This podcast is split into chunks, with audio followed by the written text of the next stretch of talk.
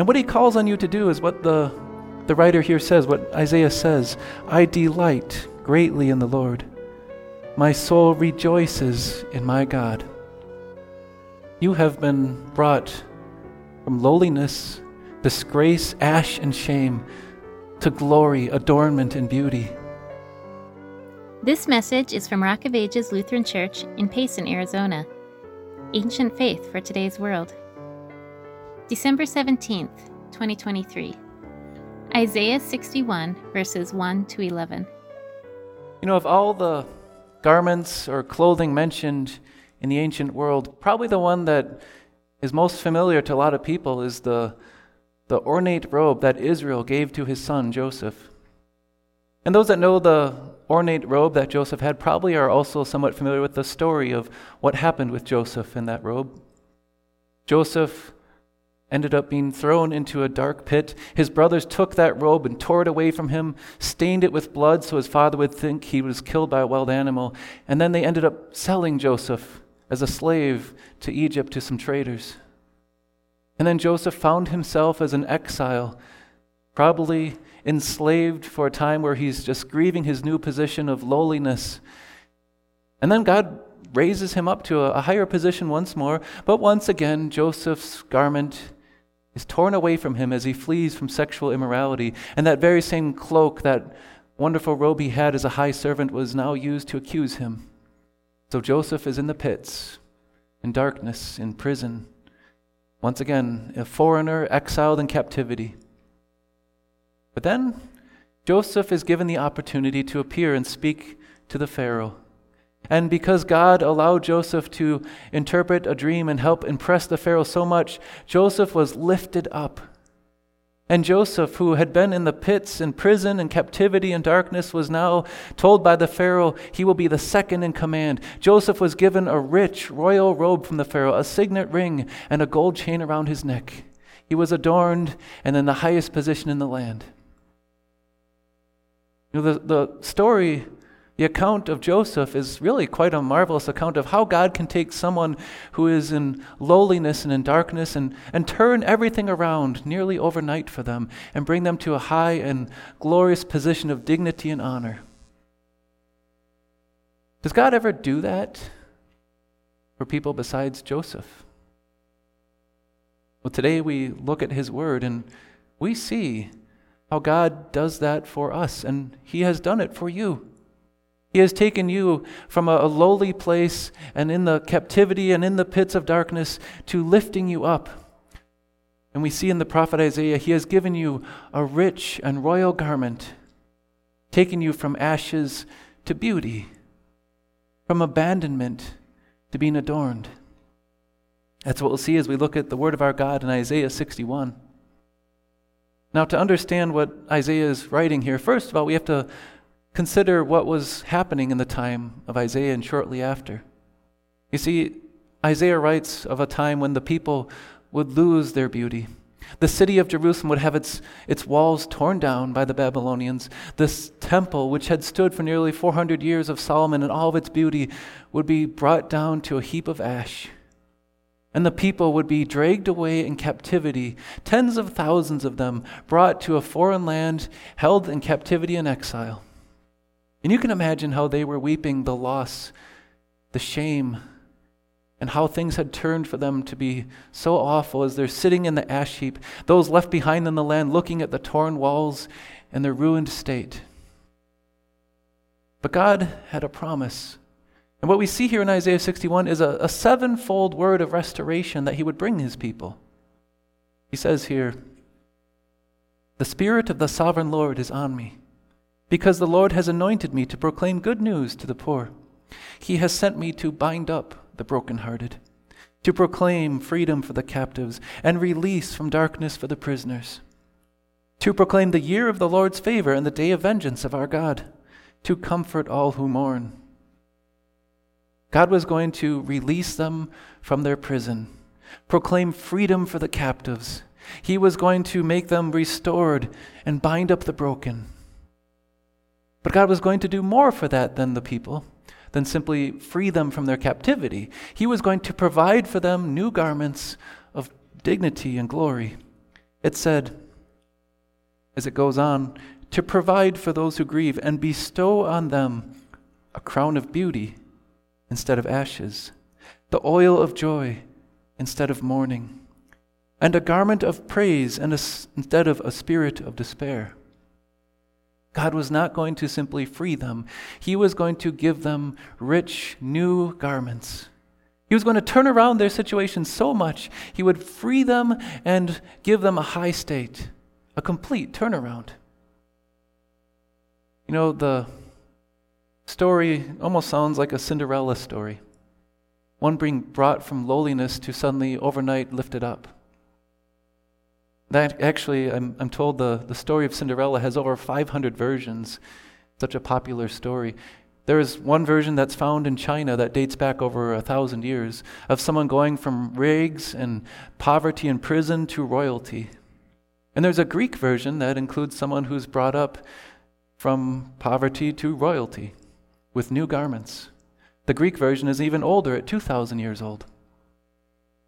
But actually, the oldest account of someone going from riches to rags besides Joseph is perhaps one that includes you. It's this one in Isaiah that he is going to bestow a crown of beauty instead of ashes, a garment of praise this is not just fulfilled for the people of Israel, but for you. You know, God did do this for Israel. He brought them back from the land of captivity. He freed them from prison. He allowed them to be adorned as the walls of the city were once again rebuilt. The temple was rebuilt, and everything seemed to be fairly restored. But what Isaiah speaks of here is fulfilled also for you. That God has taken you from a lowly place to a place of dignity. You might wonder how this is met in us as you say, I'm not in prison. After all, we're not sitting in captivity in a foreign land. We aren't enslaved or sitting in darkness in some cell somewhere. We don't find ourselves grieving and mourning the destruction of our land. But the problem that Isaiah is addressing is far greater than merely the ruined city. What he's speaking of, if, if you look back at the first chapter of Isaiah, the problem is sin. He says, Our sins are like scarlet, they're as red as crimson. And that, that stain, that is the problem that we must address, that we face. You see, the darkness and gloom of sin leaves us condemned, leaves us enslaved and in captivity know, people try to address this issue. It's actually kind of sad to hear what, what I was listening to when I heard a, a commentary on the, the social trends that were going on. And someone was talking about how there's this almost epidemic of people altering their bodies. They inject material into their lips to make them appear more puffy and full. They pull back the skin on their face. Even men do it. They transplant their hairs so it looks like they're perhaps not as bald. Or they buy expensive clothes. They undergo surgeries. They hammer their nose. For what? To what end? They're fighting against the captivity and the curse that we sit under. All of us must age, and the darkness of sin and death, gloom, hangs over us. It doesn't matter how much we try to fix it, we can't make it any better. You know, actually, the original Grimm's fairy tale story of Cinderella, apparently the, the stepsisters mutilate their toes so that they can fit into the slipper. Kind of a gruesome detail, you can understand why many of the movie productions keep out. But it was almost what we try doing as we go against the curse and our own captivity. As we try to fix our own situation, we end up only making things worse. We need restoration. We need what Joseph had a complete turnaround and new garments of dignity instead of shame. And instead of ashes and sorrow and grief, we need God to clothe us. That's what he does. This section of the scripture goes on as the people of God respond at the end of the chapter I delight greatly in the Lord. My soul rejoices in my God, for he has clothed me with garments of salvation and arrayed me in a robe of his righteousness. As a bridegroom adorns his head like a priest, and as a bride adorns herself with her jewels. God has given you this complete turnaround. You see, it all happens through a man who had that turnaround. You know, Joseph is probably not actually the most famous and well known story of one who went from dirty clothes to a high position. No, that, that one belongs to Jesus of Nazareth. There he was when he came to this world, one who had been in the highest place, enjoying glory with the Father, wrapped in majesty from eternity. But then he chooses to come down, wrapped in swaddling clothes and placed in a feeding trough. And Jesus of Nazareth, the man, walked in such lowliness with regular clothes Clothes that eventually were torn off of him as his back was beaten and as he was bloodied and hanging on a cross. He went to the lowest position.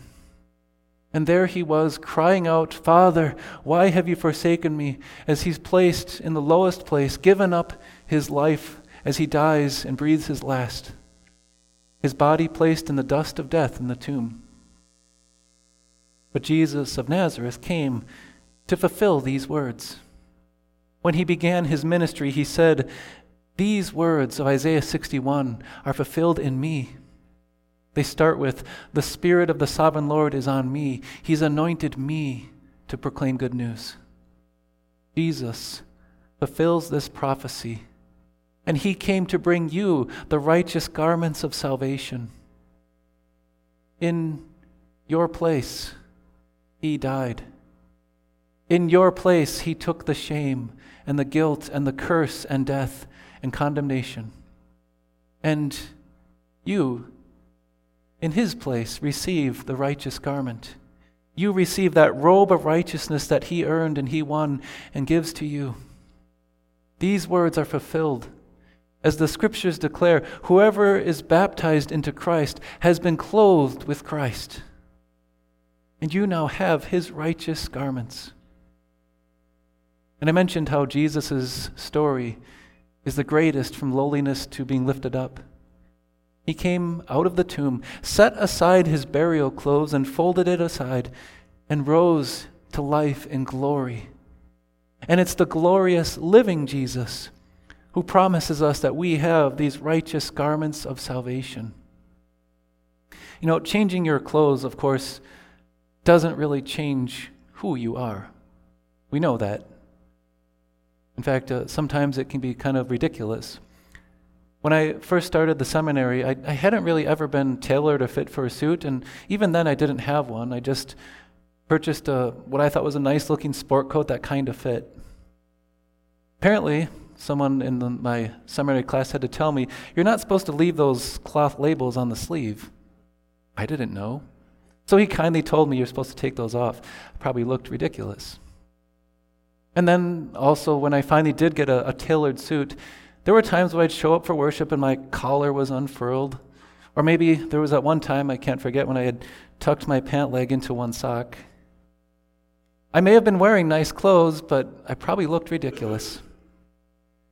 See, the, the nice clothes aren't so much what change you as a person, but they are given in love and they are given to bring dignity and honor to the person who, is who wears those clothes. They indicate a higher position and status. God has given us his righteous robes. He has given us a new position and a new place. And we have those righteous garments from the living Lord Jesus because of what he's done. He's not simply given us a artificial, superficial covering. No, he has cleansed our hearts. He has freed us from captivity. He's given us a new status, and His righteousness is ours. It's a whole turnaround in Christ. You know, finally, when I did graduate from seminary, someone gave me a gift, and they said that they would pay for two full tailored suits the, the shirt, the pants, the shoes, and everything. So I had my first tailored suit, and I got fitted, and I wore that suit. Now, yes, at times I did look ridiculous because I wasn't wearing it right. But you know what? What made the difference is that someone had given that to me. That it meant that somebody cared. and that somebody in love wanted me to know that they were glad I had graduated from seminary, and they wanted me to feel the, the part as I had some suitable clothing. God has taken us as sinners, sinners who cannot fix our own situation, but He has given us new clothing. And He doesn't ask us to prove the part. There may be times when us, righteous as we are as sinners, may stumble into the problems of sin and guilt, and maybe think we ought to sit in the shame of our own sin. But our Lord loves us. He's revealed this announcement and proclaimed good news to the poor, a new righteous garment. He's adorned you with his righteousness. He now delights in you as his forgiven child. And what he calls on you to do is what the, the writer here says, what Isaiah says I delight greatly in the Lord. My soul rejoices in my God. You have been brought from lowliness, disgrace, ash, and shame to glory, adornment, and beauty. Doesn't matter what circumstance, as the Apostle Paul says, you face. Doesn't matter what you're doing and what you've done in your life. What matters is what God has done for you to live a new life, rejoicing in Him and praising Him because the King comes with garments of salvation. Rejoice in your new clothes. Amen.